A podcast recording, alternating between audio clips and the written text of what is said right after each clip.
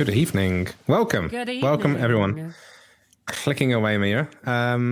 Sorry. Sorry. Some last minute adjustments needed to be made, so I was busy doing that. Welcome to the Gaming Podcast Live. I'm Robin, the editor of Gaming Magazine. As always, you can keep up with everything we do at gamingmag.com, and you can also join our Discord. I think I just stamped over Mia's line there, but never mind. You can head to gamemac.com and join the Discord at gamemac.com/Discord. But as always, welcome, Mia. How are you? Happy Unicorn Day. Well, happy belated Unicorn Day. Okay, Unicorn Day. It was 2 days ago. I don't know why it exists, but it gave me an excuse to wear this lovely, wonderful unicorn onesie. So yeah, that's me today. All the stars and pretty things and glitter and yay. For people listening to the audio version of this podcast, Mia is wearing a fetching onesie, with a unicorn hoodie, and looking exceptionally fabulous while doing it. Yes, I am. Thank you very much for saying so. How are you doing today, Robin? I'm good. I'm good. Yeah. Yes. Yeah. Good. Very good. Sunday night in Britain. It's middle of April, and it's snowing. Just to prove it was snowing today, and just to prove that climate change is real, y'all. Snow in April is getting a bit bizarre. So yeah, that's very. Very bizarre. Mm-hmm. But, you know, that these are the times that we live in. Nothing is normal anymore. So exactly. It's all fine. A reminder, this is a live broadcast, y'all. This is a live broadcast. You can, if you're in the Twitch chat, you can interact with us, or as Robin said, you can go on over to the Discord and interact there. But we have all the stuff set up for that too, which is super, super awesome. But we're not going to be doing this alone this week, because as per usual, we have our very own super special guest this week, the awesome I Am Brandon. Hi everyone. Hey, how's Brandon. It going? We're good. How are you? I am doing great. It's a Sunday. I got a lot of errands done, so I'm feeling good. Happy to be here. How things where you live at the moment? Whereabouts you? Chicago, aren't you? Yeah, I'm in Chicago. Yeah. Right now, it's actually it's been raining the past few days, but now like the sun's finally come out, so I think that's why another reason I'm in a good mood. So yeah. I feel great. No snow there, though. No snow. Oh, Chicago. No snow. We had it a few weeks ago. I'm glad it's gone. Hopefully, we don't have any more. We always kick off the podcast with our weekly recaps. Things what we've been doing, games we've been playing, TV we've been watching. Things what we've been doing this week. Perfect English at all times on the Gayming Magazine podcast.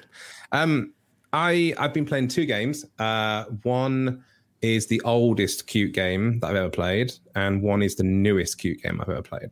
So the oldest cute game that I've ever played was Animal Crossing. I've been back in Animal Crossing. Regular listeners of the podcast will know my fickle relationship with Animal Crossing and how I can go months ignoring the bastards, and then I get back on there and sort of play with them a little bit. And they all complain about me being away, but fuck them. I'm afraid to bring this up on a podcast, really. It's a couple of days too early. I can't actually talk about what I was doing on Animal Crossing. I was doing a secret super special thing on Animal Crossing that'll all become very apparent on Tuesday afternoon. Interesting. I know that they announced the Build-A-Bear stuff recently. I'm assuming it has nothing to do with that. I'm just going to try and probe you for information that you can't necessarily give. I can allude to the fact that it's a high street brand. I can allude to the fact that when I got sent this really cryptic email from the PR contact who's working on the project, and it's like this super secret, you must sign all these NDAs. And then about an hour later, the news broke that they'd released Build-A-Bear. And I emailed her going, why did you make me sign all these things? You just announced it literally an hour later. It's not that. And I was like, oh, okay. Interesting. So anyway, I've been knocking around on my island. I've been designing an outfit for this meet and greet that I'm doing that I can't talk about, and that will again become quite apparent. But in the meantime, it's all been quite good fun. Are the eggs back again? Yes. And they didn't learn from last time, because it's equally as annoying. And also, they're still going to organise during Egg Fest or whatever the hell it's called. during all of that, they decided to hold their big fishing competition as well. So you, of course, you're fishing like you were last year. You're fishing away, trying to get all those fish, and all you're doing is pulling eggs out of the water. And it's just, yeah. I remember the reason that I stopped playing Animal Crossing now. Actually, funnily enough, that you say that. Yeah, Brandon, did you play a lot of Animal Crossing? When that I did play when it first came out a lot, and then it was just like there was too much life stuff going on in real life that I just had to drop it. But it's nice to go back every once in a while. But then you realize when, like you said, all the villagers come out and say, "Where have you been?" And I'm like, "I'm living life. I'm sorry." And it made me so upset when I went back and just Stitches just started crying. Said that he thought I was gone forever, and I was just like, "Okay, I'm closing the game now. I can't deal with this. It's too emotional." I got one of my islanders and I can't get rid of them. I keep beating with a stick and everything, and they will not go. But literally everyone else, when I got back, were like, "Oh my God, where have you been? We love you, we missed you." And this one was like, "I thought you were ignoring me." And it's like, "Well, I am. Go away." Anyway, yes. So that was the cutest game that I used to play. My new cutest game that I've ever played. I treated myself in the recent Nintendo multiplayer sale to Yoshi's Crafted World. Ooh, I've seen that. Beautiful. Mm-hmm. Like, it's utterly, utterly beautiful. It's delightfully beautiful to play.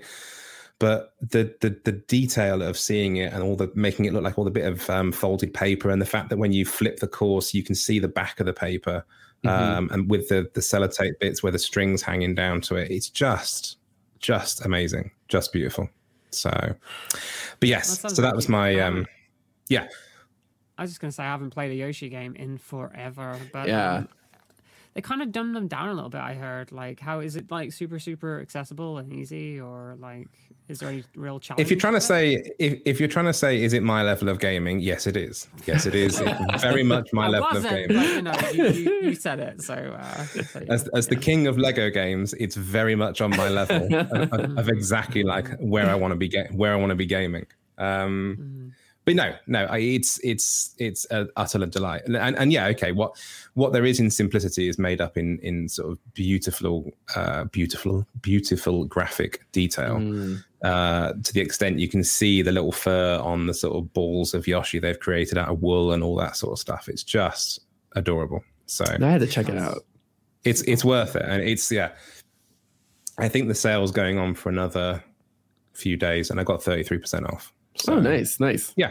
And it's very rare that Nintendo gives us anything kind of discount. So grab it when you can. Talking of which, I also placed a pre-order. I can't talk about how I played it because obviously I'm not allowed to play these things, being Nintendo and gays. But it's like miles in advance. But I placed an order for the Mario Golf. I want that. Which, again, looks hilarious. And I'm a weird kind of gay gamer in a sense. I do quite enjoy the odd sports ball games. So combining that with Mario is just brilliant. Oh, so, yeah. I love the Mario Tennis game that came out for the Switch, which I played that a few days ago. And I could play that for hours, like forever. Yeah, it's good. I'm a little bit of a sucker. I'm a little bit of a sucker for the Olympics games they release as well. Oh, I have to check that out still. The ill-fated Tokyo one that still hasn't happened yet, obviously. Jamie with a fantastic pun to start us off for the day. I hope that golf game is on par with the trailer. Don't feed them. Don't make them happy about that, because they'll just keep posting more puns. So wonderful. I love it. So that's me. Oh, so that's games. Are we talking Falcon Winter Soldier? Can we talk about Falcon Winter Soldier? Has Brandon seen it? I have not seen it. I've heard of it, but I have not seen it. But none of the guests ever watched Marvel shows. I still need to watch WandaVision too, as well. That's so yeah. Well, so okay. Go on. I was going to say, in a nutshell, like, I don't allude to anything that potentially happens with any spoilers, but oh my God, the ending of that last episode. Ooh. Holy Jesus, what the hell. Like, definitely worth watching. Yeah. It's I think my only little gripe, I suppose, but it's not a personal gripe because I'm fully obsessed with Marvel, But I think the accessibility of it is possibly a little bit too tricky, because I think WandaVision you could get away with and just watch in a standalone. Like, friends of mine have never seen any of the Marvel movies. They still got hooked into it. But this one, you need to know your Captain... you need to know your Captain America films. You need to know your Marvel films. You've got to have known Civil War and Winter Soldier film specifically. So it's required reading. It's more than Easter eggs. There's some genuine sort of plot points that just won't make sense. And there's like 6 episodes too of it, right? Yeah, 6 episodes, 50 minutes or so. I think WandaVision was like 30 minutes, which was a bit disappointing, because you're just getting into it, then they knock it on the head. But this was like 50 minutes, 6 episodes. So I'm enjoying both.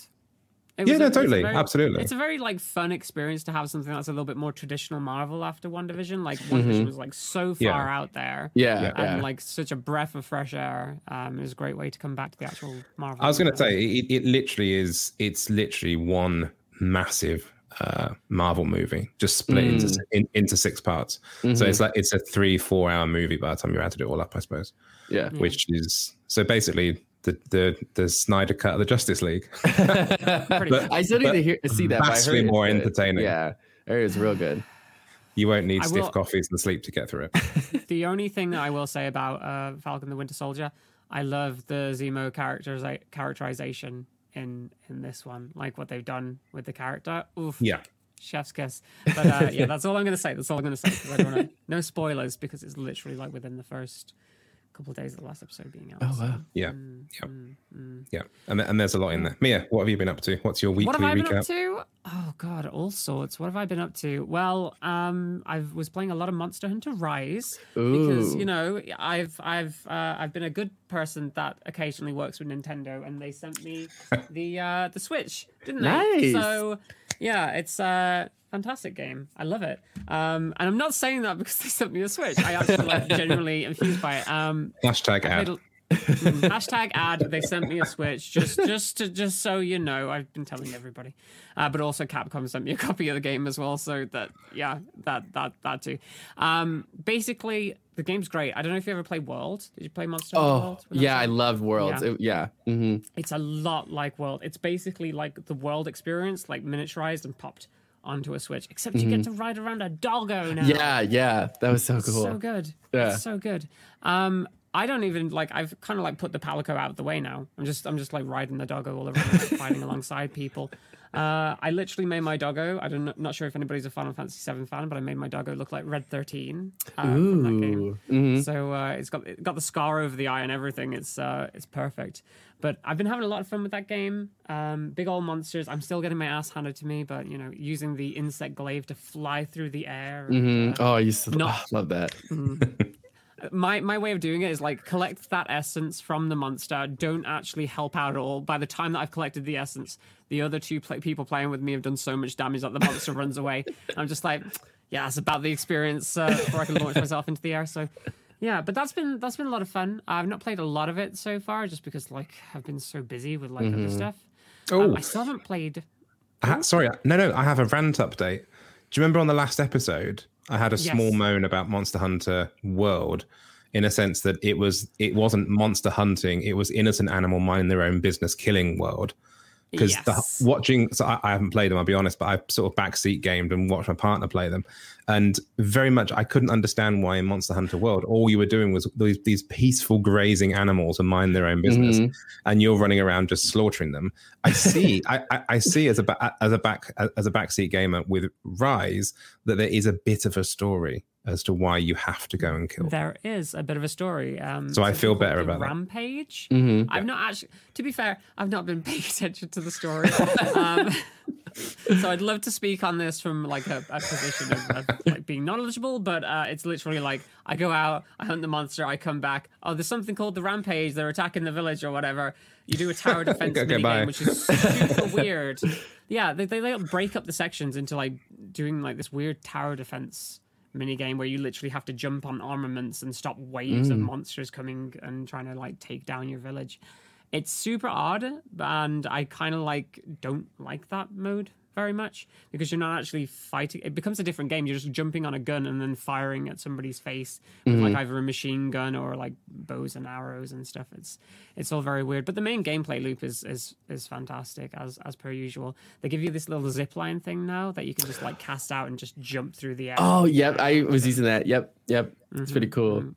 It's really awesome. Is your go-to weapon insect glaive? What do you use? I was using the insect glaive because I like jumping in the air, and then I also I love the mobility. It's so good. I forget what the big longsword is called in those games. The Great Blade? I think so. Yeah, I like those a lot because you could just like take out so many enemies with that. Yeah. Mm-hmm. But I need to play more of it, but I've just been busy. But Monster Hunter is fun. I'm so glad it's like on the Switch, a new version too. So I like riding the doggos too. Mm-hmm.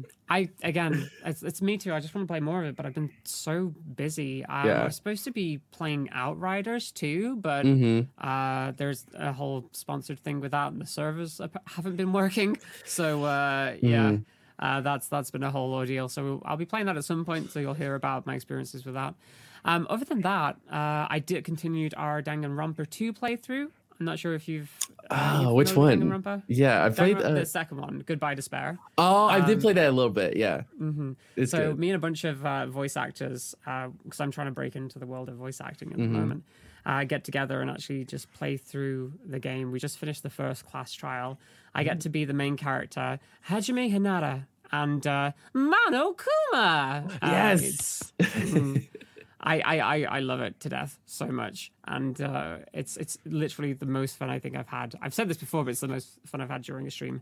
The last time, oh Lord, like I think by the end I was so exhausted because I'm like voicing like 4 different characters, just switching between them. Sometimes whenever I like, walk up to someone, it's like, oh God, I voiced that character too. Trying to have a conversation with myself. Lots of water though, just like keep lots of. Very important. But that's a good idea. Other than that, Square Enix sent me a booster box of the Final Fantasy trading card game. Ooh, I didn't even had one. They have this whole... actually, I can grab it real quick. They have this whole trading card game. Ignore that. That's just some... okay. That's really cool. Actually, for the viewers at home, this is a Harley Quinn #1 cover with artwork by... Yoshitaka Amano, who's the Final Fantasy concept artist. That I was just showing that off with this stuff before, but they've got like all kinds of weird ass artwork on these. They don't actually like pull the artwork. Some of the artwork's original, but they kind of pull the artwork from different games. So you've got like this is Crystal Chronicles My Life as a Dark Lord, and this is probably one of the prettiest cards that I pulled. But they'll take like all kind of renders and stuff from old games and literally just use them across different cards. Yeah. And it's kind of dope. I have no idea how to play it because this is the first time I ever opened any. But I'm looking forward to delving into that, and I will keep you updated on it. But that's about all I've been doing except for VR, which made me very, very dizzy and hurt my eyes. So That was fun. In fact, I'm got to go to an optician's, and I can't get a appointment for the optician's until like the end of April now. It's insane. It's crazy. Obviously, pandemic, but I want to get like some special lenses for it, so I don't have to wear these because it kind of like just crushes your head. On. It's not ideal. But yeah, that's pretty much everything that I've been up to. What's your week been like, Brandon? I recently just moved, so I just like recently got back into streaming this week. So I weirdly started playing Bloodborne again, and then I did play a little bit of Monster Hunter Rise, and then of course Dead by Daylight is like one of the games I've been streaming a lot. But I also tried the Home Sweet Home Survive game. I wasn't really happy with it. I kind of ended up uninstalling it after I played it, but I think I see what they're trying to do. They're trying to make it kind of a little bit like Dead by Daylight, but I guess the gameplay is a little bit too different for me. So I don't know. People have told me to try it again, so maybe I'll give it another try with like as a survivor instead of a killer, but it was not a game for me. Which game was that, sorry? Home Sweet Home Survive. Home Sweet Home Survive. I've never heard of that one. Yeah, it's in early beta, I think, right now. Yeah. Okay. Yeah. Okay. So they're trying to do a whole thing with that. And the original game is probably one of the scariest games I've ever played. I have not beat it, but yeah, we'll see if I go back to it. Who's your go-to killer in Dead by Daylight?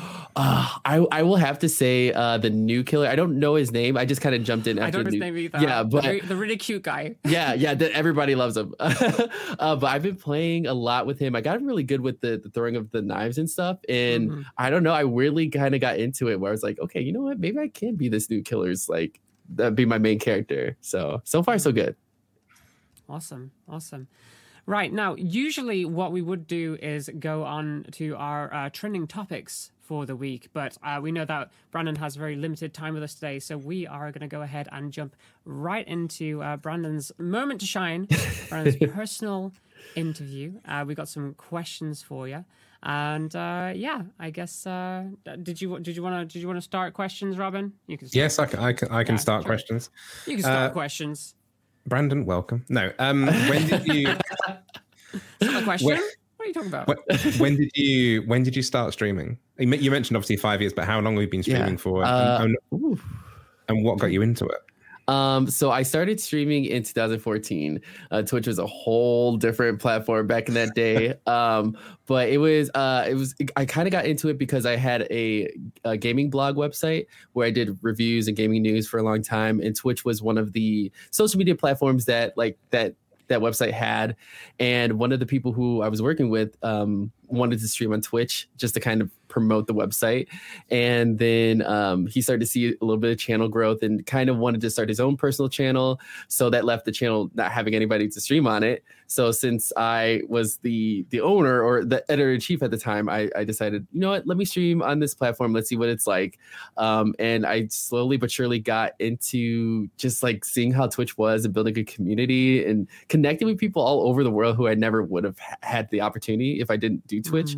And it started like that. And when I saw there was a way to, I guess, make a career out of it, I kind of like went straight for it and did everything I could to try to get to a good point to becoming a partner, and then all the kind of stuff with like working with Twitch on different activations and stuff like that. So it's been a long road. Yeah. I definitely, obviously your growth has been like substantial and amazing to see, especially Thank you. Recently with you getting your accolades and all of this. Absolutely fantastic to see. What is it about your stream that you think like keeps people like coming back? Like, I honestly think it's mainly because I have a really good connection with my audience and the people who watch, and it's just like having friends. I feel like it's a way of having friends in high school where we talk about just things that we used to like cartoons and different things and different video games, because I started streaming on Twitch playing Resident Evil, and like the oldest Resident Evil game, the very first one. So that's how I kind of connected with a lot of people who were around my age. And just like, I don't know, I'm very okay with making fun of myself, so a lot of my stream is making fun of myself and just the different situations that happen, and it just rarely happens. I'll play a game and there's like a glitch that happens, and I don't know, it's a joke comes out of it. So someone this week was giving a compliment, which I was really happy to hear, saying that they liked the way that I have a really good comedic timing, which I never thought about that, but things just happen. I just improvise really quickly, and I try to make things funny, and I think that's why people like come back, because they don't know what I'm gonna say, but it's like at least gonna make you laugh and have a good time. Yeah. That's awesome. What types of games do you play on stream mainly? Well, I'm starting to get back into the groove, but I was playing a lot of Dead by Daylight, and I play a lot of scary games mainly because I don't know why my audience loves to see me get scared, and it's like real reactions, because I watch a lot of horror movies and stuff. So I think of it as if I'm really this character, and like, what would I do? So if like Alien Isolation is a good example, cause it's first person. And of course I wouldn't be in this situation where I'd be running away from the alien, but I have to do it as this character. So it's really entertaining to watch, because it's just like me reacting to what would actually happen to me through this character of a video game, but just bad stuff happens, and I just, you know, I suffer through it for the audience, you know. So a lot of scary games are some of the my favorites, and one of my favorite games was I'm trying to think. I think Home Sweet Home has been the one that I was honestly super scared to play, and still am scared to play. But it's just the atmosphere and the environment and the audio is so good. Yeah. I actually mentioned recently you actually won the the exact wording with up and coming. I believe it was up and coming or best new streamer. It's up and coming streamer, which I had no idea. Yeah, yeah. It was golden joysticks, wasn't it? Yeah, yeah. How did that feel, that moment when you found out that you were there, like up and coming? Yeah, I was shocked, but two, I was like, I was already in a mode where I felt like I was like an older streamer, so it kind of made me feel good because I was like, oh, I can feel young again. It was definitely an interesting category to be in, but I did not know I would win because I was just shocked that I was even nominated. But like just to see the people I was nominated with and just be honored around them was awesome. And when I actually won, I was very shocked, and I didn't believe it until I saw it on the screen. And it was like, because I had to pre-record the like acceptance video, and it was just so weird. And like I have the trophy like in my living room, and people, I've had a few friends who've come over like, you really are like a award-winning streamer. I was like, yeah, I am. It's weird, but it's show it to the parents. Like, I did it. This proves it. Like, yeah. It's just such a great honor, and I never thought I would ever be, you know, in that kind of, like, be awarded for it. And I, you know, being nominated by you all as well was awesome too. You know, it was a great year, despite all the stuff that was happening, but it just felt good that all the work I've been putting in, for the last few years, like it being recognized, you know, because there's been a few times where I wanted to quit, where I felt like I didn't fit in, or, I can't stream full time, and I'm not a full time streamer, but I'm trying to do what I can, and just to see people recognizing it has been such an amazing experience, and it makes me want to keep doing it because I don't want to quit. I want to keep going, you know. No, I was so happy when I saw it. Like, I saw it on Twitter, and I was like, "Oh my god, yay! That's so good." Thank you. Well, it was funny because the day before, of course, you know how Twitter is and trolls and stuff, and literally the day before, someone had said, like, made a mention that like, I didn't have 1 million followers, so I couldn't make a real impact on, you know, the gaming space. And I knew this news going into it. And the next day I kind of was like, look, you know, the impact over numbers. It really does. It's true. Like, you don't have to have 1 million followers to make an impact on people, you know. Yeah. So totally. I think it's important. Totally, because who knows where those 1 million followers would come from. Yeah. It could be 1 million followers of absolute toxic nonsense. Exactly. You're not making any difference to anyone. Yeah, exactly. We won't name any streamers that we might have opinions on, but yeah, definitely. No. You mentioned about horror streaming.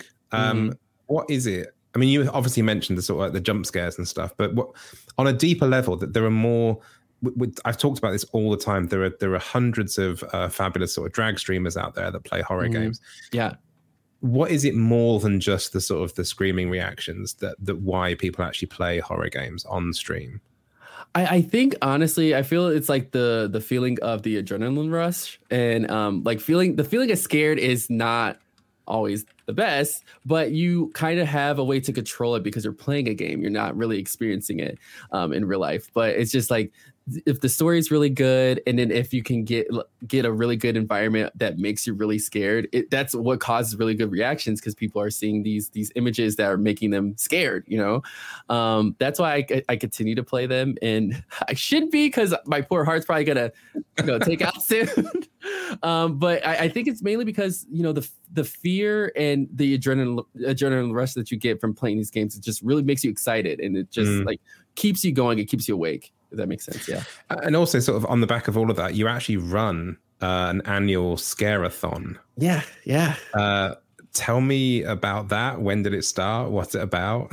Yeah, I got really inspired just by seeing other streamers doing, you know, different charity things. And I wanted to kind of do one, but in my own way. And the only way I thought would be good was playing scary games, because I felt like, you know, people get scared, and viewers like to watch people get scared, and let's try to mix that up into a charity event. It sounded really weird, but I came up with the concept. But we started 3 years ago, and it was with the Breast Cancer Foundation. And we kind of went from different organizations from that, and we started working with St. Jude very closely. So now we do it 2 times a year, and it's really cool to get a lot of different streamers from all sorts of backgrounds together, because my dream was to always showcase so many different streamers from different backgrounds that we don't always get to see on Twitch like that. Like, especially like on the front page, we don't get to see a lot of you know, diversity and just different, just different backgrounds.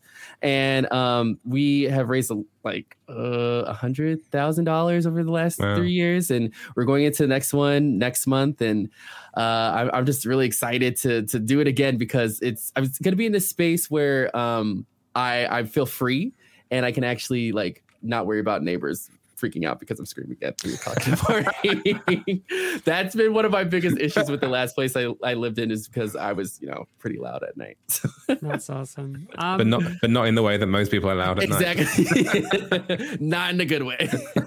Just screaming about horror games and stuff. Yeah. Oh, awesome. I will say that you mentioned earlier that like you have a strong sense of community with your followers and the people who watch your stream. For me personally, like you're kind of a big icon in terms of like the LGBTQ kind of scene when it comes to streaming. Has that always been something that you've been out and proud about on stream, or is it something that you kept like guarded at the start and then opened up about? Like, I know people handle it differently, so how was that for you? Yeah, like when I first started, just in general with the whole just trying to get into the gaming scene, I didn't really have a lot of experience, and I was nervous because I was entering into a space where it's normally like, you know, straight white men who are on the top of everything. So I just kind of kept quiet about it for a bit. And once I started kind of getting into the Twitch environment and like kind of making friends, I kind of saw I could be more myself without worrying about it. And so it kind of was like another coming out experience for myself, like coming out onto the Twitch community. But as soon as I did that, I felt my streams changed in a way where I felt like I was being more authentic, being myself. So I wasn't kind of hiding who I was and just like going for it. And I've always wanted to just like be in this space where, you know, we always see the same people, and we see, you know, it's straight dominated usually. And I wanted to kind of make a mark where it's like, you know what, like I'm Black, I'm gay, we all have a space to be here, and if I will fight how hard as I have to, just to have the next person who comes behind me not have to struggle so hard just to be seen. And it's been so beautiful to see, like in the last few years, of like the LGBT community like coming so far on Twitch, where it's like there's a community there. Because when I first started, there was not anything like that, and I didn't know or see anybody like myself. So it's just been really awesome to see like so many faces and so many different people from different backgrounds, that it's taught me how to be a better person and a better streamer as well. It's a beautiful experience, which I've been happy to be a part of. So I definitely think there's something to be said about like that normalization of just like LGBT content creators and like bringing all those people together. Something I actually noticed recently, a massive probable step for, again, normalization. I think you were featured in like Elgato's like Times Square billboard too, right? Yeah. How was that for you? That's. It was crazy because like I got a message, like they kind of messaged all the partners, and I sent in a video, and I didn't, like they said we'll let you know if we use it. So I was like, okay, well, that's a cool opportunity. If it happens, that'd be awesome. I'll send it to him. So one day I'm just working, and all of a sudden people are like, Brandon, and just like tagging me on Twitter, and I'm like, oh my God, they actually like used it. I thought they were supposed to tell me that they're going to use this like a prayer. But it was so cool to see, because I just never thought I would have an opportunity to be in that kind of a space. And it took me back to when I was a kid and wanting to, you know, do something that made me happy and made me proud. And I think that's definitely one of the proudest moments like I could ever say. It's like my face is on Times Square, and I wish I could see it in person, but just having the video there was enough for me. And it was just really crazy to see everybody's reactions, which was nice because, you know, like I grew up in a time where there were a lot of people who were like me, like in mainstream media. And I just hope that I'm able to help inspire others to do what they want to do and not worry about like how they'll fit in and stuff, because it is hard, but it's definitely worth it being your authentic self in this space for sure. Yeah, absolutely. I mean, it was obviously a proud moment for you, but I think it was a proud moment for the whole LGBTQ community. To be brutally honest with you, I mean, having, like you say, a sort of a queer person of color on a massive billboard in Times Square is just that huge step forward that we all sort of, I think we all sort of want to be inspired by. So with a cat screaming in the background. Sorry, my cat is just aidened and decided, I'm going to start randomly screaming. This is the perfect time. All right. What would you say to any other LGBTQ person who's thinking about streaming? I would say, honestly, go for it. And you just have to prepare yourself that, yes, there's going to be ignorant people who are going to say stuff about you or just like who you are as a person, but don't let it stop you from trying. And also, obviously, like, having moderation is important. And just like, I guess, knowing the ins and outs of Twitch and understanding it. So you're not going in there blind without realizing what you're going to deal with, because, as you grow as well, like, being on the front page of Twitch, that's putting you in another situation where you're going to have to deal with more people just being ignorant and just saying rude things to you. But don't let anybody stop you from what you want to do. And I always thought it was the cliche. It always feels like it. But if you have a really big passion to do something, just do it and just put in all the time and effort that you really want to do it to make it happen.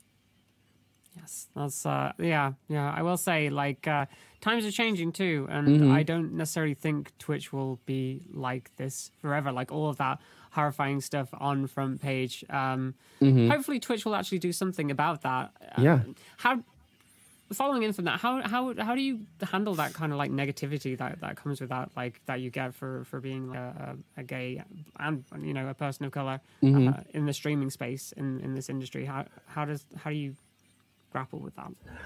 I honestly, I feel like Twitter has set me up to deal with like anything else I've done with on Twitch, because I get it mostly from like being on Twitter and people saying stuff like that. But like at this point, I don't think anything that someone online says to me is gonna like do anything to me at this point, because I've heard it all, and I've prepared myself to be more of just like have a thicker skin. And unfortunately, I hate that we have to have that, but it's just you can't let people's words destroy you as a person, because they don't know who you are as a person. And at this point, like, my moderators, they know what's coming up, so it's just like, hey, we're gonna be on the front page. If people say stuff, get it out of here. But I sometimes make jokes out of it, or I just ignore it. I don't think anybody at this point, especially in the last year and all the stuff that I've had to deal with, it's not going to affect me anymore.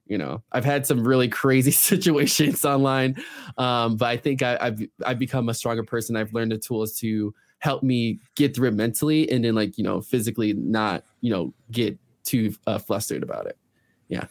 I think when you can reply to any kind of hate online with your own meme now, I think it's kind of got to a point in the world where who's won the argument before it's even started. That is true. I have done that a few times where someone has said something about me, and I have a picture of like the streamer award. Like, it's like, oh, okay. I've done that a few times just to get those jokes out there. Sometimes you got to do it. We sort of mentioned, obviously, a minute ago about Twitch, obviously trying to step up to the plate a little bit more. What more do you think the industry should be doing to support diverse workers and players and content creators of all sorts of stripes? I think, hiring us, and having conversations. There's been a lot of programs that have come out of nowhere. They're about diversity, and they want to do that. But, it's not, do you have diverse conversations, or have you talked to anybody about it, or do you have someone who's running it who understands it? I think people need to like do more research besides, okay, it's 2021, we want to help other people, but if you don't understand where the problem lies, it's not going to do anything if you don't know what you're doing, pretty much. Things don't necessarily change and unless like Twitch helps out with that, or any number of like industry leaders actually like step up to the plate and actually start changing things. Speaking of no change, little segue, we're in the middle of a pandemic, of course, where nothing changes, everything is constantly the same. But are there any like plans that you have, like once everything is like subsided, do you want to get back to like doing more like live events and things like that? I definitely, like, with all this time being at home and trying to figure out how like life goes, I definitely miss going to events, because I've made so many great connections with so many like great streamers, so many great creators, that it's been unfortunate not to like go to an event where you can actually meet, so that's going to be fun. And I've gotten a lot more confident in, where I can like things I could do, you know. I never thought I'd be working with Rooster Teeth and doing stuff with them, which is pretty crazy, you know. But I think I have more confidence now to, you know, get back into it. But yeah, events is definitely something I've missed and I can't wait to get back to. Yeah, I can't agree more. Like, yeah. I've been here too long. Yeah, 12 months of just like every event is just, it literally is this. Yeah. Mm-hmm. It's like, no, I need to get back and sort of touch people again. That sounds horrible. Please excise that from all your thoughts immediately. I genuinely mean in a very caring and appropriate manner. Yeah. Consensual human contact. Yes. With full permission and full everything's fine. I'll shut up. Brandon, thank you so much. I know you have to shoot off. Thanks so much for stopping by. Tell us, just before you go, where can everybody find you and your wonderful content? Yeah, so if you are on Twitch, you can find me at twitch.tv/IamBrandon. If you want to follow me on Twitter, it's twitter.com/IamBrandonTV. And I pretty much all social media is going to be IamBrandonTV because I couldn't get the name IamBrandon. So yeah, so I've tried to take that in and I've made TV a part of like my whole brand now. So like my stream has like a TV set and stuff. So we're trying to do that. Cute. Wonderful. That's amazing then. So I just want to say, like, again, a massive thank you for you being with us today. Thank you. We know you generally have to shoot off as well, but thank you so much for making the time. Yeah, anytime. I'm so happy to be a part of this because you have all been very supportive of me and in general, which has been very appreciative. So I appreciate it. Always. Come back in the near future for a full episode, and we can have a good couple of hours together. Yes, can't wait. Also, we'll have to make sure next time to run you through the quickfire questions too. Oh, okay. Yes, we'll save quickfire for next time. Yes, sounds good. Okay, thanks, Brandon. See you later. Bye. Bye for now. Bye. Well, Brandon was such a lovely individual. A delight. Yeah, absolutely. But the podcast is not over. Usually at this point, we'd be like, okay, bye, everybody. But we're doing this a little bit out of order today. Yep. So instead, we're going to go into our topics, our weekly topics, our hot topics, so to speak. Yeah. And honestly, I want to talk about, the value of good representation in media. Honestly, I don't know if you saw just a light topic for a Sunday evening. Just a light topic, yeah. I don't know if you saw the tweet that Star Wars put out. I know that Gayming Magazine wrote an article about it. Do you know the one in question that I'm talking about, where they're celebrating Fun Day visibility? That is exactly what I'm trying to find. You obviously have caught me unprepared because I should have had a link ready. No, you're absolutely right. They sort of celebrated Trans Day Visibility by releasing the cover, which for accuracy's sake isn't actually the cover it's been sold with. You have to go and find it, so it's not like the cover. A variant cover, yeah. Like the Romano cover that I showed here for this Harley Quinn thing, that you have to custom order these. They don't actually get presented. And the interesting thing about this one is that this particular cover features two alien Jedi characters from the actual comic book storyline. I can't remember their names, and I literally read the comics the other day. Which probably goes to say something about the... well, that's quite clever. They're Terek, T-E-R-E-C, and Seret or Keret, C-E-R-E-T, so spelled backwards. Take your pick. So whatever works. I wish we had a picture that we could actually flash up on screen right now. Well, the link is in the chat, so people can go and check that out. But I fear if I open this, it'll crash my computer. Yeah, essentially, what the Star Wars Twitter account was trying to do there, they were saying that, look, we have these fantastic non-binary characters in our in our comic book, and we're celebrating it with a variant cover that has them, splashes them right on the front, except that these characters are weird-looking grey aliens who you can see them right there. Yeah, they just happen to be like featureless, eyebrowless grey aliens. And now you'd think, that's a bit weird, don't you think? They look a bit weird. Maybe, maybe I'm judging a book by its cover, and maybe they're like really, really cool, well-developed characters in the actual story. I read through the story so far. And that doesn't seem to be the case, unfortunately. They have like a psychic link with each other, and they speak in a very weird way. They refer to themselves as we, and they seem to like share one particular like consciousness, I guess, something like that. I'm not really sure how it is, but they're ancillary characters. They're definitely not the focus of any story, and I don't know anything about them other than the fact that they're grey, weird aliens. They share a psychic link, and they refer to themselves as we. That's it. And that's kind of the nub of the point, though, isn't it? Is the fact that the kind of the gesture feels exceptionally hollow because they've taken what could be a great message. They could be like really important characters.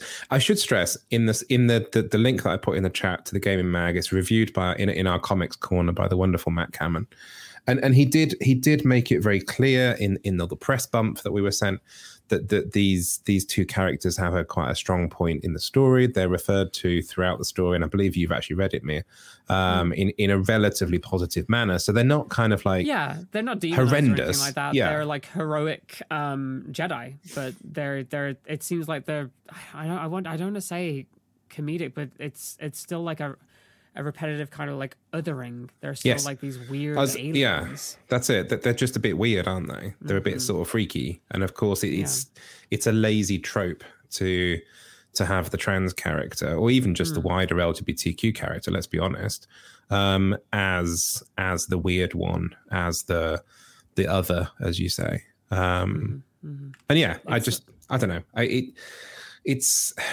think it's another one of those good ideas badly executed.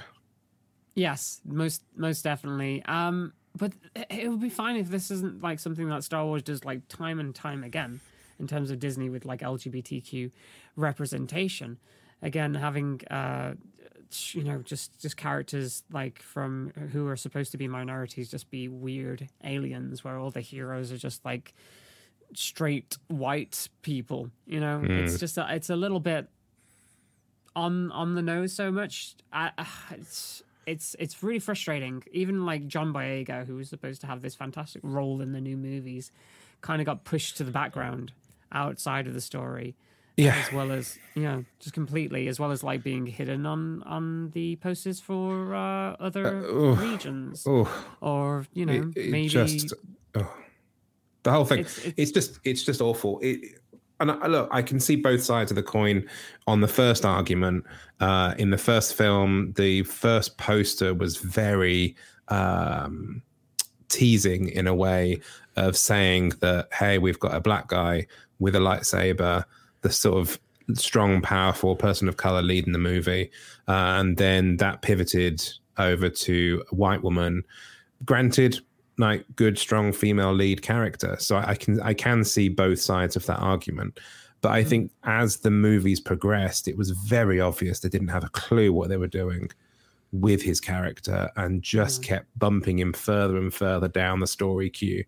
The one, and I think we've talked about Star Wars to the cows come home, obviously, but the one film that I thought was actually going to really did him some favors was The Last Jedi, the one in the middle. And I do feel like that was such a really strong film. And then obviously you had brain's gone dead. Rise of Skywalker. No, that his love interest or T's love interest. The Asian lady as well. Her name? Chloe Tan. Yes. Sorry, Tran. If anyone can shout that out, that'd be lovely. But yeah, I think that there's two examples of sort of chucking your non-white characters in the bin. Kelly Marie Tran, thank you, Jamie. Kelly Marie Tran, thank you. Yeah, sorry, I forget everything when it has Tran involved. Well, yeah. I just had to allow that in the moderation, actually. Exactly. Yeah. because it was picked up because obviously, But yes, you're absolutely right. So Kelly Marie Tran, thank you. And again, that was an amazing sort of love story that was petered off, and her character was just thrown in the bin in the last film. In she deference had to study, to though. It was very important. She had to study for something that was undefined. But yeah, no, it's I don't know. Like I say, good idea, badly executed. It just seems, again, it's just trying to win brownie points, and it just rings hollow when you're not really doing much with those characters, or if you're constantly representing LGBT communities and minority communities as inhuman beings in your media. Yeah. It's lazy. It's very lazy, and it doesn't help. It doesn't do anything to help with normalization, especially when those characters don't have any real agency, or at least at this point. In terms of what I've read, doesn't have any real. They don't really have a lot of agency in the story. They're literally just background characters. They're literally background characters, and I think like and as I say that it's the covering questions being released for Pride Month, which is a horrible construct that I can talk about for ages, but we're not going to now because we haven't got a lot of time. But it's even then being released. It's not being released in Pride Month. It's being released as an extra that you have to go hunting for. It's not the front cover of the actual comic. So it's, again, it's not even, it's lip service. It's the most lip service thing you've ever seen.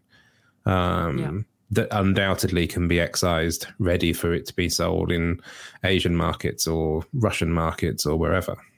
I mean, it's a little bit early to tell as well, because there's literally been like four or five issues out at this point, and they haven't exactly gotten a lot of development as characters. I have several problems with that story from the point of a Star Wars fan anyway, but just in general, like, maybe benefit the doubt further down the line, maybe it'll be a little bit better, maybe they'll have like some super cool storylines and they'll be the focus of certain storylines. But again, at this point, but even with that, it's still the whole othering thing with the whole inhuman aspect of marginalizing. And I don't think they're really non-binary, because it's not a non-binary experience. Normal non-binary people don't have a psychic link with another person that and then refer to themselves as we. That's not the life experience of a non-binary person, you know? Again, lip service. Yeah. So it's like what was it? You should know Borderlands 3, right? Yeah, oh yes, Borderlands 3. Yeah, absolutely. There's been a few examples I was going to mention, but obviously Borderlands 3 with FLAC. FLAC, by all accounts, is a sentient robot life form, but hasn't got a gender construct because he's a robot. Sorry, I've just said he. They are a robot. They're a robot. And they use they/them pronouns. And it's down to the reading of the character. If you read it in a way that you want to read it, and you clock that they're using they/them pronouns, and you make the decision then binary, fine.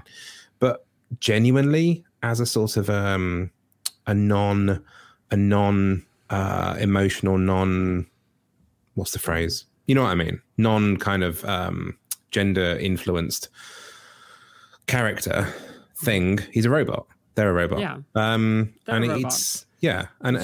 doesn't have a massive impact on, again, representing a typical person who happens to be non-binary. And I love the character FLAC. Amazing character, voiced by Prezi D. Fantastic human being. But in terms of like actually being good representation, it's not necessarily good representation. It's a step, but it's not exactly what people make it out to be. It's like their lord is like, oh, it's this amazing thing, when it's not. It's literally, you could do so much more. Yeah, if Borderlands, if that was in any other game, I would suggest that it was lazy writing to force a bit of representation in. But because it's in Borderlands with a huge amount of representation anyway, I don't actually get too upset over it. But I can think of other examples. Yeah.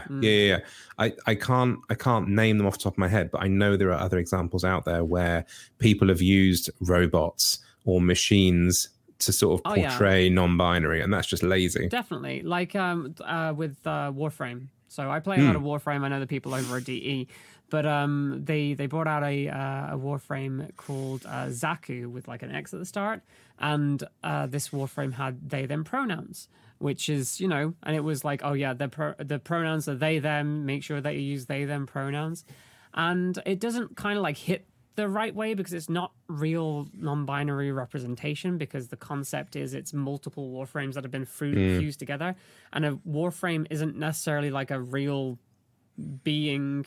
Essentially, it's more of a tool that you take control of. It's like a flesh mech that you take control of and use to like fight with. It's like saying that that ship over there, it's not a she ship. It's made from multiple parts from different ships, so it has they them pronouns. It has that much impact. There's no agency. There's no character there in terms of representation. Now, granted, they have done like other fantastic stuff as well, and I don't think they were trying to push it as like a representation thing. I don't think they ever said that. But I've heard people arguing, oh yeah, that's positive representation. No, it's not. No. It's not positive representation. Something like the character of Ticker in that game, who is, for all appearances, looks like a male character, but has she/her pronouns and is rather effeminate in the way that they talk and do things. Like, again, that's far better as a character with agency that actually has an effect on the story and that you can actually interact with than what is essentially a tool with they them pronouns. And like, I'd say there's different levels of it, but it's also down to how the publisher or the creator like pushes it. And when it's something like Star Wars, when it's being pushed out saying, oh, look how good we are for including a character with they them pronouns for no reason that actually connects to being non-binary, it's so hollow. It's so hollow. Mm-hmm. Yeah, I agree. And coming from obviously the House of Mouse, which isn't exactly doing a splendid job at LGBT representation. To be honest with you, the one film that has been delayed by the pandemic is Jungle Cruise, and I kind of hope they're just going to let that slide very slowly into the bin and never see the light of day. But because of course that's the one that has Jack Whitehall, which is a straight male, camping it up worse than James Corden in The Prom as a gay. I did not know this. Yeah, absolutely. So he plays a character on Jungle Cruise, which is obviously based on the famous ride at Disneyland. I believe it's The Rock's in it as well, because of course The Rock's in it. I knew that.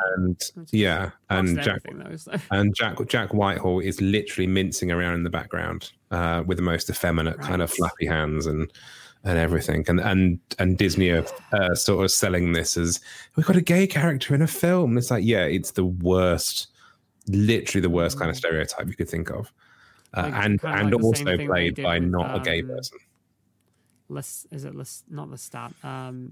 Gaston's like little Lefou helper. Lefou, that's it. Yeah, isn't it like a similar thing that they did with Lefou as well? Or sort of. Lefou's one is just a bit French, and I think it's sort of. He's just sort of got a nice little sort of European sort of flavour, let's say. This is awful. You just know it's going to be awful. So I kind of hope that's never going to see the light of day, but I fear it might. And we can have the same argument about James Corden and playing a horrendously effeminate stereotype in The Prom.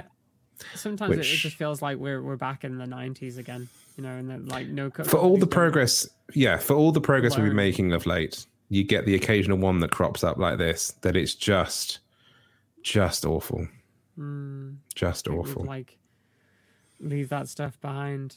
Exactly. So yeah, there was apparently like an end game. Jamie just posted. Oh yeah, I better just improve that as well. News about a gay character in the film, but it was someone. It was one of the oh yes, it's been cancelled. Yeah, that's it. Yeah, another straight person. Yeah. The Russo, one of the Russo brothers, just literally just cameoed and just being talking about how their partner like disappeared or died, or they were going on a date. Actually, I think it was.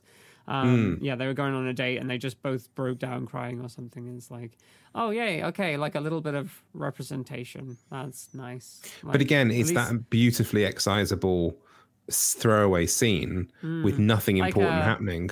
Like Star Wars. Kiss in the background. Correct, exactly, yeah. Final scene in Star Wars. They could very easily just clip around and go, well, we don't have to show that to territories that don't want to see it.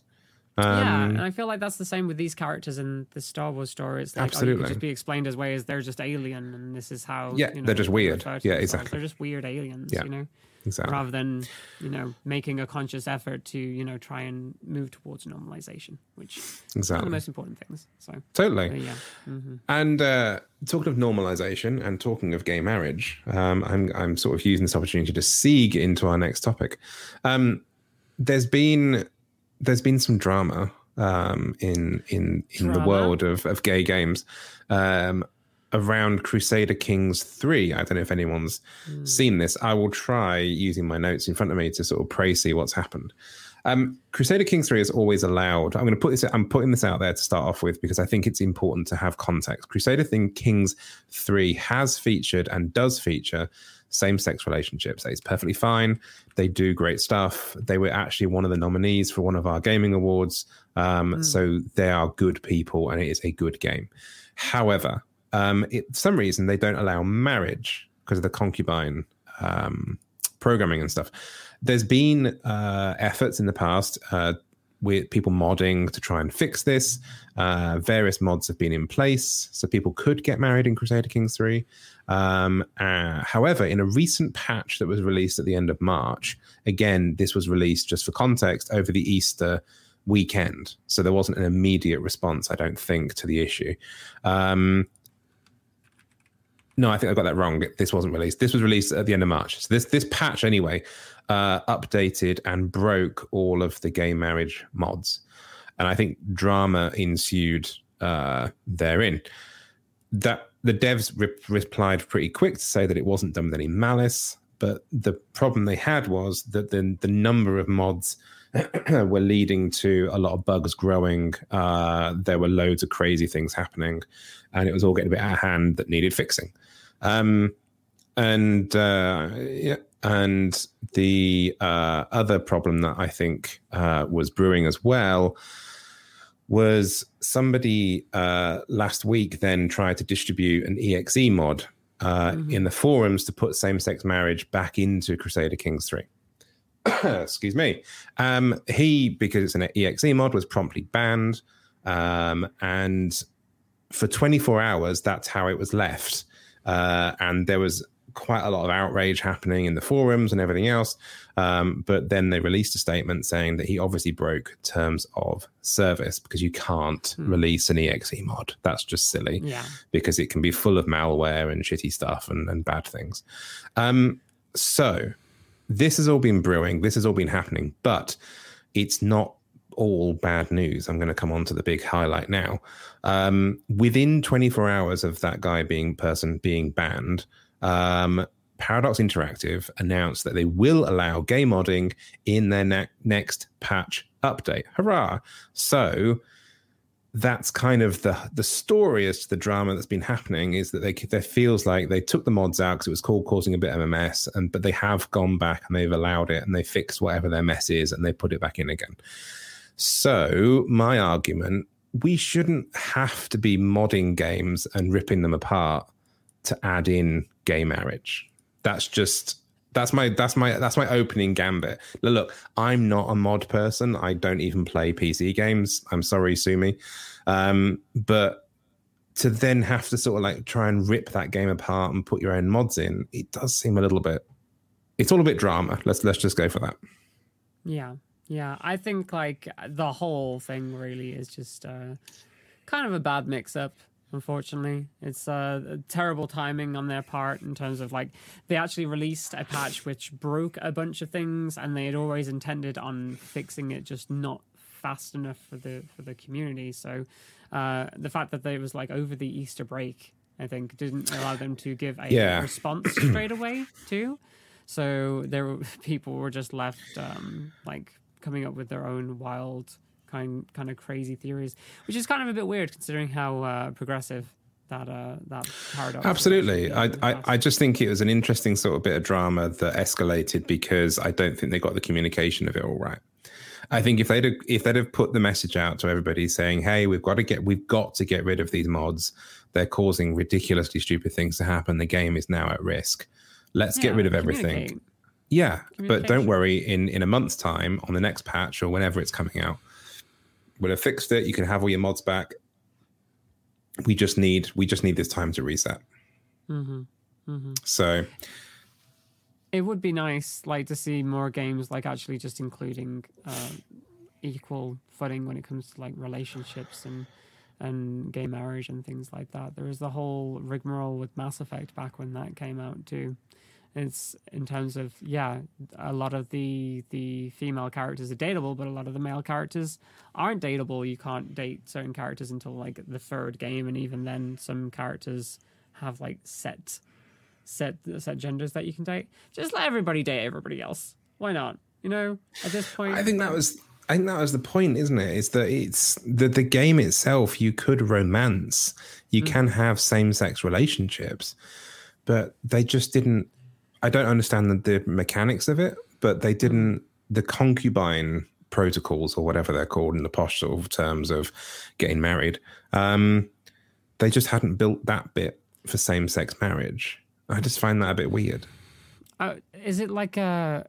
I don't know. It's weird because, like, considering... I would like to say maybe there's some kind of... something to do with historical accuracy, but then again, there's been, like... Oh, there's a lot of that. Yeah. Whenever, so that doesn't really track. But, yeah, I can't really think why they wouldn't have done it in the first place. It just seems like a no-brainer. It sounded quite similar to Assassin's Creed... I'm going to get this wrong, so I'm not going to try. But one of the recent Assassin's Creeds, Odyssey, I think it might have been, where you can do all the gay relationships, all the lesbian relationships, and the same-sex relationships you want, all the way through the whole game, and until they released a DLC which involved having a child. Yeah. And it was at whatever point your character was at, having whatever romances. Just because they couldn't be bothered to program more options and make the story work, they literally forced you back into the closet to go and have a straight relationship, to have a child. And I just think it's those sort of moments of like, you're doing really well. It's a bit like Star Wars covers. You're doing really well, but then you get to that execution point and it just falls over. Hence why people mod, and I get it. And so I think one of my sort of things that I've always been sort of fascinated about, and we ran this story on Gayming Mag a few months ago now, the best LGBT mods you can have in games. Some of them are hilarious. Some of them are absolutely hilarious. There's a lot of Pride flag mods out there. Stardew Valley. Did you see the Among Us mods that people have been putting in? People were putting like trans scarves in Among Us and stuff like that. It's hilarious. Super cute. Yeah. The Stardew Valley's just got pride flags. Batman can get a rainbow cape on one of the Batman trilogies. You can craft pride flags in Fallout. My favorite one on that list, I have to admit, is the "Move, I'm Gay" one from Skyrim, which is just... a pleasure. Just to replace the first Rodar, or whenever you push, whenever you go past someone, you can just yell at them, "Move, I'm gay," which is precious. But no, so that I just wondered if we had any thoughts about other games that had good gay mods in. I like nothing really like springs to mind. I know that they did, again, mentioning like Mass Effect, that they modded those out to actually allow same-sex relationships. But I kind of wanted to gauge your reaction to what happened with Cyberpunk. Again, the dreaded Cyberpunk. We have to. I don't really want to delve back into this, but the idea of the female character in that, whose name I forget, who's... she's not straight, and I forget her name. I'm not sure if it was Ash or something like that, or she's like the mechanic, I believe. Judy, thank you, Judy. Yeah, so Judy, is I believe a lesbian character, and you can't date them as the male characters. And then it came out later that there were people modding the ability for male characters to speak with Judy. Of course, they were the game. It, to the point where like the animations are breaking because it doesn't work together, you know? And I wanted to like talk about like how that's kind of different in general. I wanted to get your kind of take on that first, and then I wanted to go into, for the people who might be thinking, well, you just said it was fine to like mod straight characters as being in, you know, gay relationships. Why is the other way around not fine? I'll explain in a second, but I wanted to get your take on that. It's the same argument that applies to racism, that it only goes one way. You can't be racist towards white people, because any kind of ism or any kind of phobia relies on there being a subservient or a subclass in the people's brains that you have to sort of poop down on. And that's kind of, for me, it's like, I always think that the reason we mod games, or the reason as we've just sat here and talked about, like games that you can't have gay marriage, games that you you mod to achieve equality. You mod because to achieve because there's a vacuum. Exactly. Right? Totally. Absolutely. So to mod to basically steal one of our characters going in the other direction is like just every other character throughout all of gaming has been made for you know guys. Yeah. And so then, we get one thing that's made for the LGBTQ community, and they still go and try and steal it back. And to the point, as you say, that it just breaks everything. That's my sort of thought. It's like it's about we only do it to achieve equality or to have a load of fun, like when somebody swapped the body shells of Batman and Catwoman and the Batman sort of wandering around feeling his oats was just amazing. That's just funny. You know, that's just amazing. Yeah. You know, you got to have that. Yeah, I definitely echo what you were putting down for that. I was literally about to go into the same thing. When I actually saw that, I was just so... I was like, really? Really straight people? I literally tweeted, really straight people? Is this what we're doing now? It's like, you can't just let us have one thing, can you? It's absolutely ridiculous. I don't know. Of course not. And it's just...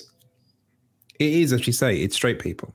And it's that whole... And I apologise to any straight people listening, because you've obviously got good taste because you're here listening to this. But to the majority of straight people... Not all straight people, but some straight people definitely have entitlement issues and think that everything should be made for them.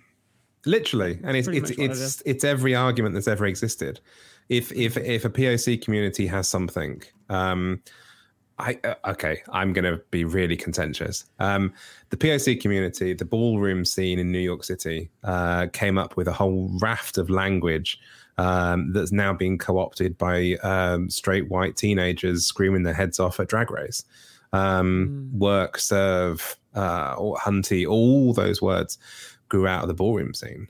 And that was a predominantly POC space. And that now they've bled out into society. And now you have sort of 14-year-old straight white girls screaming at drag concerts. That's appropriation. And I think it is a case of appropriation. It just leaves a bad taste in your mouth, doesn't it?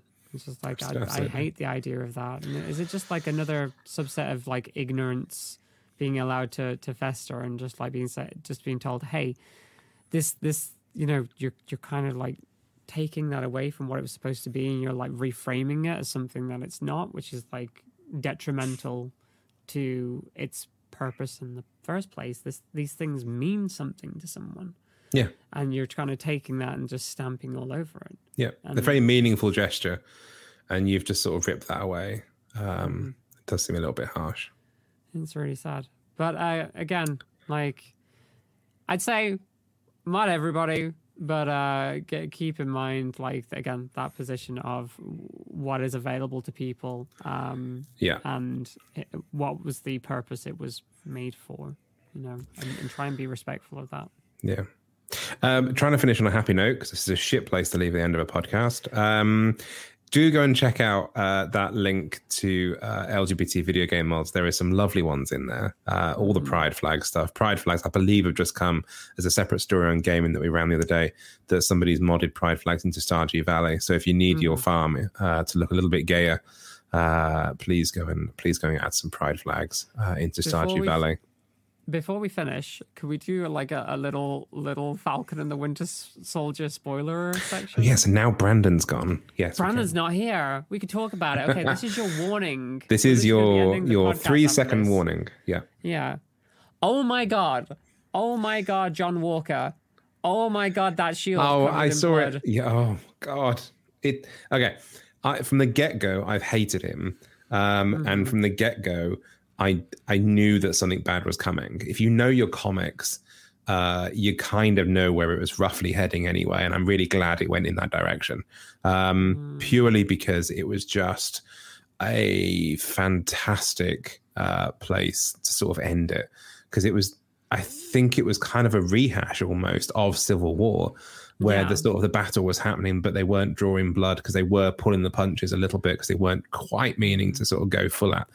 But to literally stove someone's head in in front of the world and end up with a shield covered in blood was just obviously amazing. What made it worse is like twisting the knife as well, like earlier in the episode, just the guy talking about like, when I was young I loved Captain America, and it's just like this is what happens to you. It was fairly well telegraphed, I think, as the series has gone on, that he has had a huge chip on the shoulder from the get-go. And I think having the constant put-downs of, you're not the real Captain America, you're not this, you're not that, you can't do this, you can't join in the fight with the enhanced soldiers because you're useless. And it was just sort of, I kind of felt it was coming. But even for me, I was sort of sat there going, can someone please just kill him? He's getting really annoying now. And I suspect that's where we're coming. I don't necessarily think he's going to die. I necessarily think he's going to lose the mantle and become like potentially a bigger threat outside of that. Like maybe on the Thunderbolts team or something. Like it's for special operations. I think so. Well, I don't know. It'll be interesting to see what they do with him, because in the comics, he very much becomes a bad guy. He very much is the bad guy, but no, I do think it was an interesting take. I think it was met with and this is why I said, you, when we were talking with Brandon, you've got to know your backgrounds with this one, because I feel like this one needs a lot more homework than WandaVision, because and also in the comics as well, because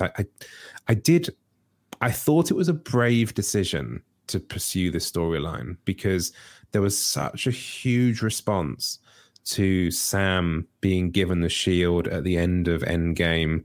There was a huge hoo-ha, rightly so, celebrating the fact that we've got a black Captain America. And I think to take that away, in a sense, and I know he gave it up, but to take it away from him as a storyline, I thought that was brave.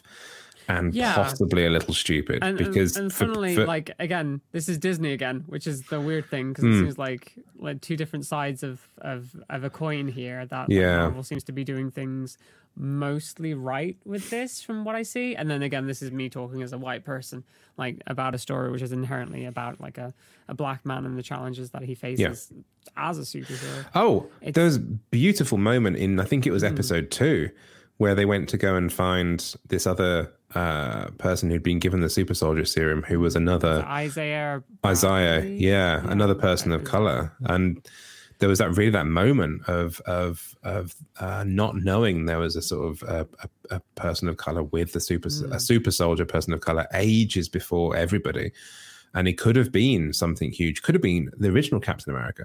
And I think that was sort of like, there's been some amazing politics in this, and I think that even the moment after that. Sorry, go ahead. Like, well, no, it's similar in a sense of this, the sort of how the character's been treated by the government, how it's been treated by banks, how it's been treated by like all of that. It's like the real sort of like, it's a real commentary, but then to sort of also the prefix that with taking the shield away from him, going, you're not Captain America. It's a bit weird. I my heart dropped when they left like that guy's house, Isaiah's house, and then the police like rocked up on them because they were like shouting at each other in the street, and it's just like, oh my god, are we really going here? Like it felt like too almost too real at that point, which is good to see, but at the same time, like, they didn't pull any punches. Those first two episodes, they really did not, and they made it. And I have found, this is why I said you've got to know your Civil War, you've got to know your Endgame, you've got to know all those sort of things, because it's been really, really interesting how they've kind of really dealt with the fallout of the snap or the blip or whatever they're calling it, and the sort of the homeless people, the people that have come back, how it would destabilize an economy. You've lost you've lost half the population on the planet for 5 years, and then they've come back.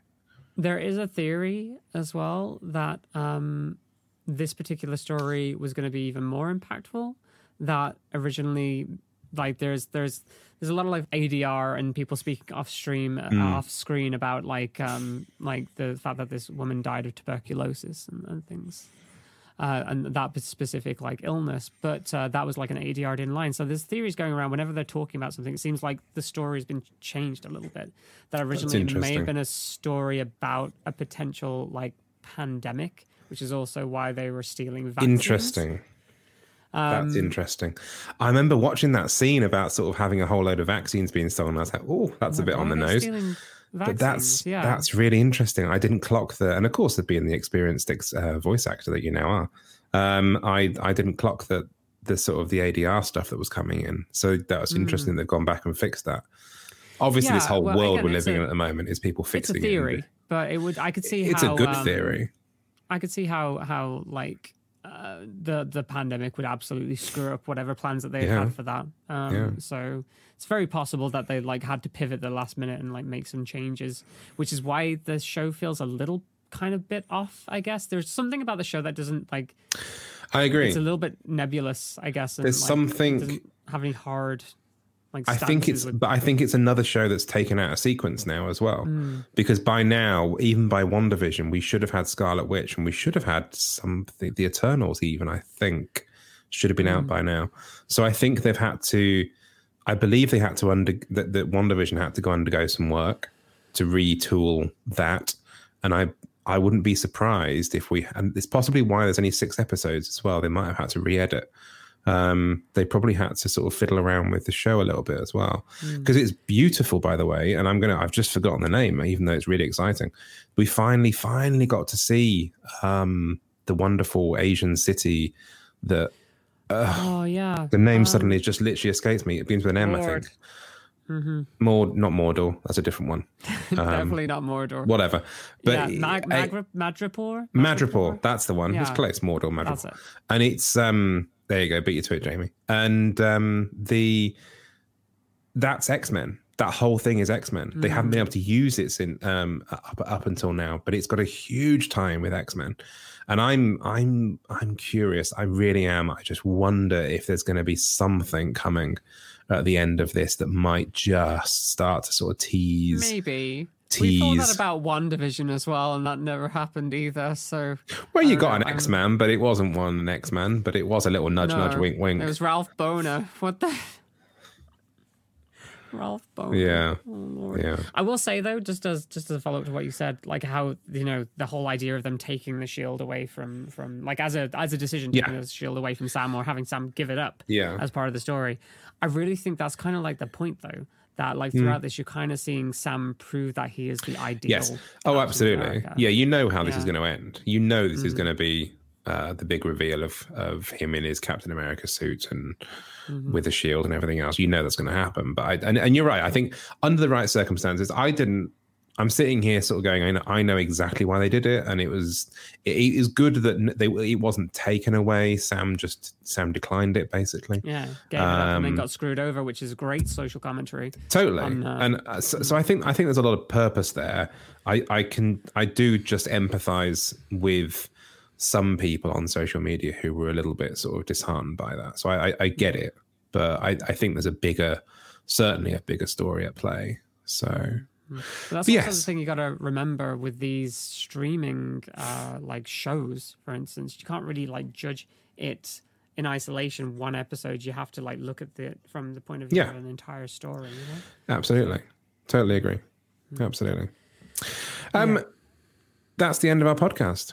That is the end of our podcast. That is the end of our podcast. One today, but it was unusual. It's nice to rip up the rules occasionally. Thank you to I Am Brandon. Obviously, we had his pleasure of his company in the first half of the episode. Thank you, Mia, as always, for being here with me. That was a good podcast. I enjoyed it. Yeah, just as a reminder, if you want to stay up to date with everything gaming in the world of gaming, you can go to gamingmag.com.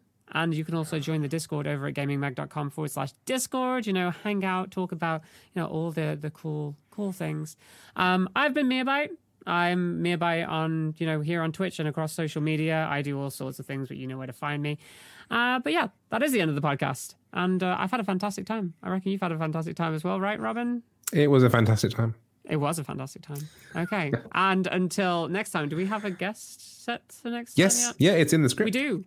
Yes. Is it? Because I can't see that. Oh, wait, there's a whole blank page down there. That's okay. Why. Thanks for that. That'd be right. Yeah, we go. Yes, okay. So next week, this is news to me because obviously I didn't see this in the script because I just thought it was blank. In 2 weeks' time, we will be back with another super special guest, the one and only, the amazing, personal favourite, Sedi. Wonderful, wonderful Sedi. Yeah, so all make sure the way from Malaysia. For that, yes, all the way from Malaysia. Yeah. It's going to be a lot of fun, and I hope you can join us then. But until next time, we will see you soon. See you soon. I'm very tired. All right. Good night, everybody. Goodbye, everybody. Bye. See you for now. Bye.